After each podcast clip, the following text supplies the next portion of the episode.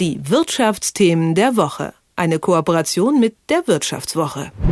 CO2, da hat man erstmal keine wirklich gute Assoziation. Abgas schlecht für die Lunge, schlecht für das Klima.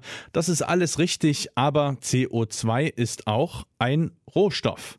Wie wandelbar CO2 ist, was sich daraus produzieren lässt und wie gut es um die Projekte bestellt ist, die bereits Technologien entwickelt haben, um CO2 für die Produktion zu nutzen, darüber unterhalte ich mich jetzt mit Andreas Menn von der Wirtschaftswoche. Guten Morgen, Herr Menn. Schönen guten Morgen. Ja, was wird denn aus CO2 schon so gemacht? Ist ja erstmal schwer vorstellbar, was man aus dem Abgas so herstellen könnte. Genau, es ist ja eigentlich ein Abfallstoff der äh, verschiedenen Industrien und äh, kommt einfach nicht mehr schwer in Kreisläufe zurück. Ähm, das versucht man jetzt zu ändern. Äh, zum einen natürlich, um den Klimaschutz voranzubringen und möglichst wenig CO2 in die Atmosphäre auszustoßen. Zum anderen, weil man sich vom Erdöl lösen möchte und äh, langfristig nach neuen Quellen für Kohlenstoff sucht. Und äh, da ist man jetzt auf dem Weg, ganz verschiedene Dinge herzustellen aus CO2, vom Kunststoff bis zum Kerosin. Äh, und sogar Lebensmittel aus CO2 können man in Zukunft vielleicht produzieren. Lebensmittel aus CO2, das, das interessiert mich aber mal. Wie funktioniert das denn? Ja, es gibt eine ganze Reihe von jungen Unternehmen, die an diesen Prozessen arbeiten. Äh, der erste Schritt ist immer eben das CO2 äh, zu bekommen, entweder aus der Luft oder aus Abgasen von Stahlwerken und anderen Industrien. Ja, und dann ähm, versucht man, das Kohlenstoff wieder zu verwerten, äh, das in CO2 drin ist und äh, weiter äh, einzubauen in größere äh, Moleküle. Und aus denen kann man dann zusammen zum Beispiel mit Wasserstoff ähm, auch wieder äh, nahrhafte mh, Proteine herstellen, die Menschen dann in Lebensmitteln äh, genießen können. Also da gibt es Startups wie Solar Foods in Finnland, die daran arbeiten, arbeiten, daraus wieder so eine Art Proteinpulver zu machen. Und das kann man dann in der Lebensmittelindustrie zum Beispiel theoretisch wieder zu Brot machen. Mhm. Und äh, ließe sich das denn jetzt schon im großen Stil produzieren, wenn Interesse, äh, Interesse da wäre? Viele äh, dieser Technologien sind noch am Anfang. Also wenn wir mhm. da jetzt über Lebensmittel sprechen, äh, da soll es jetzt die ersten Pilotanlagen, Demoanlagen, muss man vielleicht eher sagen, im kleinen Stil geben. So dieses Jahr könnte das beginnen. Andere versuchen sogar auch Fette herzustellen, äh, Fischfutter oder ähnliches. Ähm, das ist noch ein bisschen hin, ein paar Jahre. Äh, also viele dieser CO2-Nutzungstechnologien erforscht man jetzt gerade, weil man sieht, dass der Druck, den Klimawandel zu bekämpfen, steigt. Mhm. Und äh, ja, ist denn das oder kann man jetzt schon sagen, dass das bald rentabel ist oder muss da noch viel gefördert werden, bevor man sagen kann, das ist wirklich auch eine kostengünstige Alternative?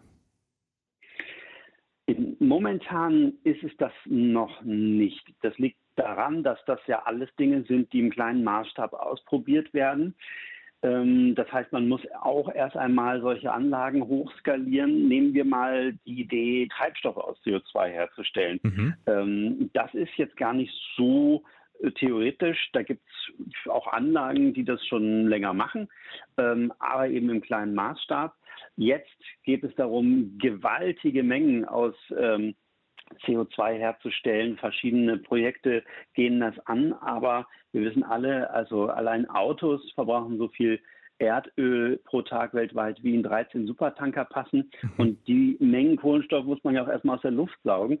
Ähm, so, und das sind jetzt bislang noch Kosten, die über den Preisen von Erdöl sind. Also so ein Kerosin für ein Flugzeug aus Windkraft äh, und CO2 hergestellt, ist leider noch mehrfach teurer als das ähm, billige Öl. Es liegt aber auch daran, dass Erdöl eben quersubventioniert wird und Milliardensummen an staatlichen Steuererleichterungen, Subventionen ähm, und äh, auch geringen CO2-Preisen die Erdölindustrie halt noch fördern. Und mhm. äh, umgekehrt haben die CO2-Nutzungstechnologien dann noch nicht die Unterstützung. Das ist ein sehr gutes Stichwort. Subvention. Was müsste denn sich äh, tun, damit das Ganze für einen größeren Markt attraktiv wird?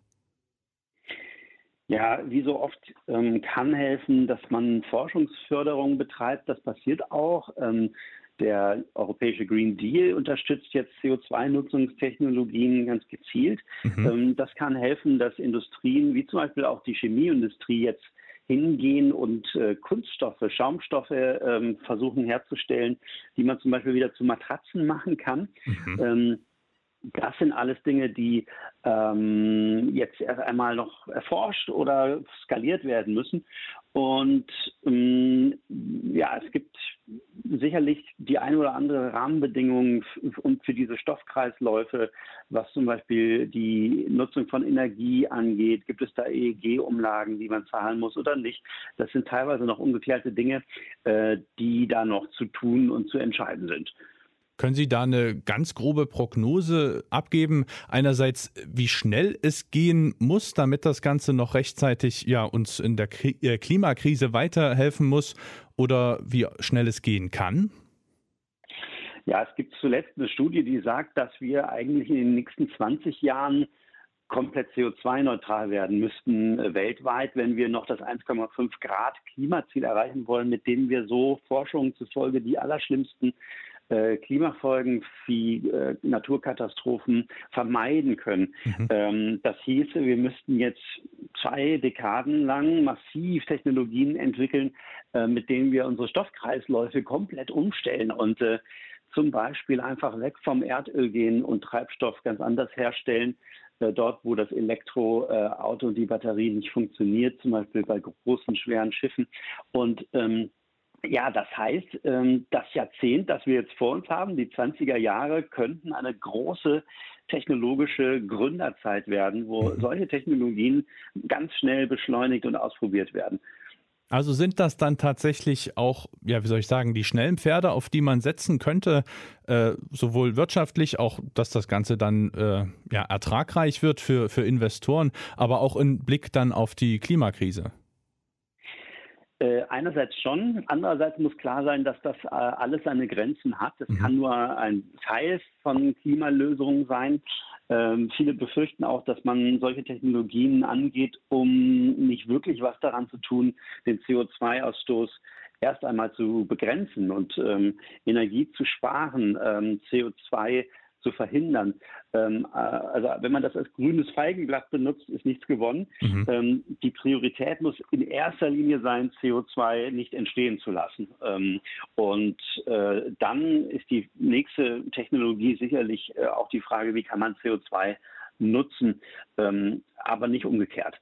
Also eine von vielen Möglichkeiten, die uns in Zukunft vielleicht begleiten wird. Ja, wir werden es sehen. Genau sagt Andreas Menn von der Wirtschaftswoche. Vielen Dank für Ihre Zeit. Vielen Dank für das Gespräch. Die Wirtschaftsthemen der Woche. Eine Kooperation mit der Wirtschaftswoche.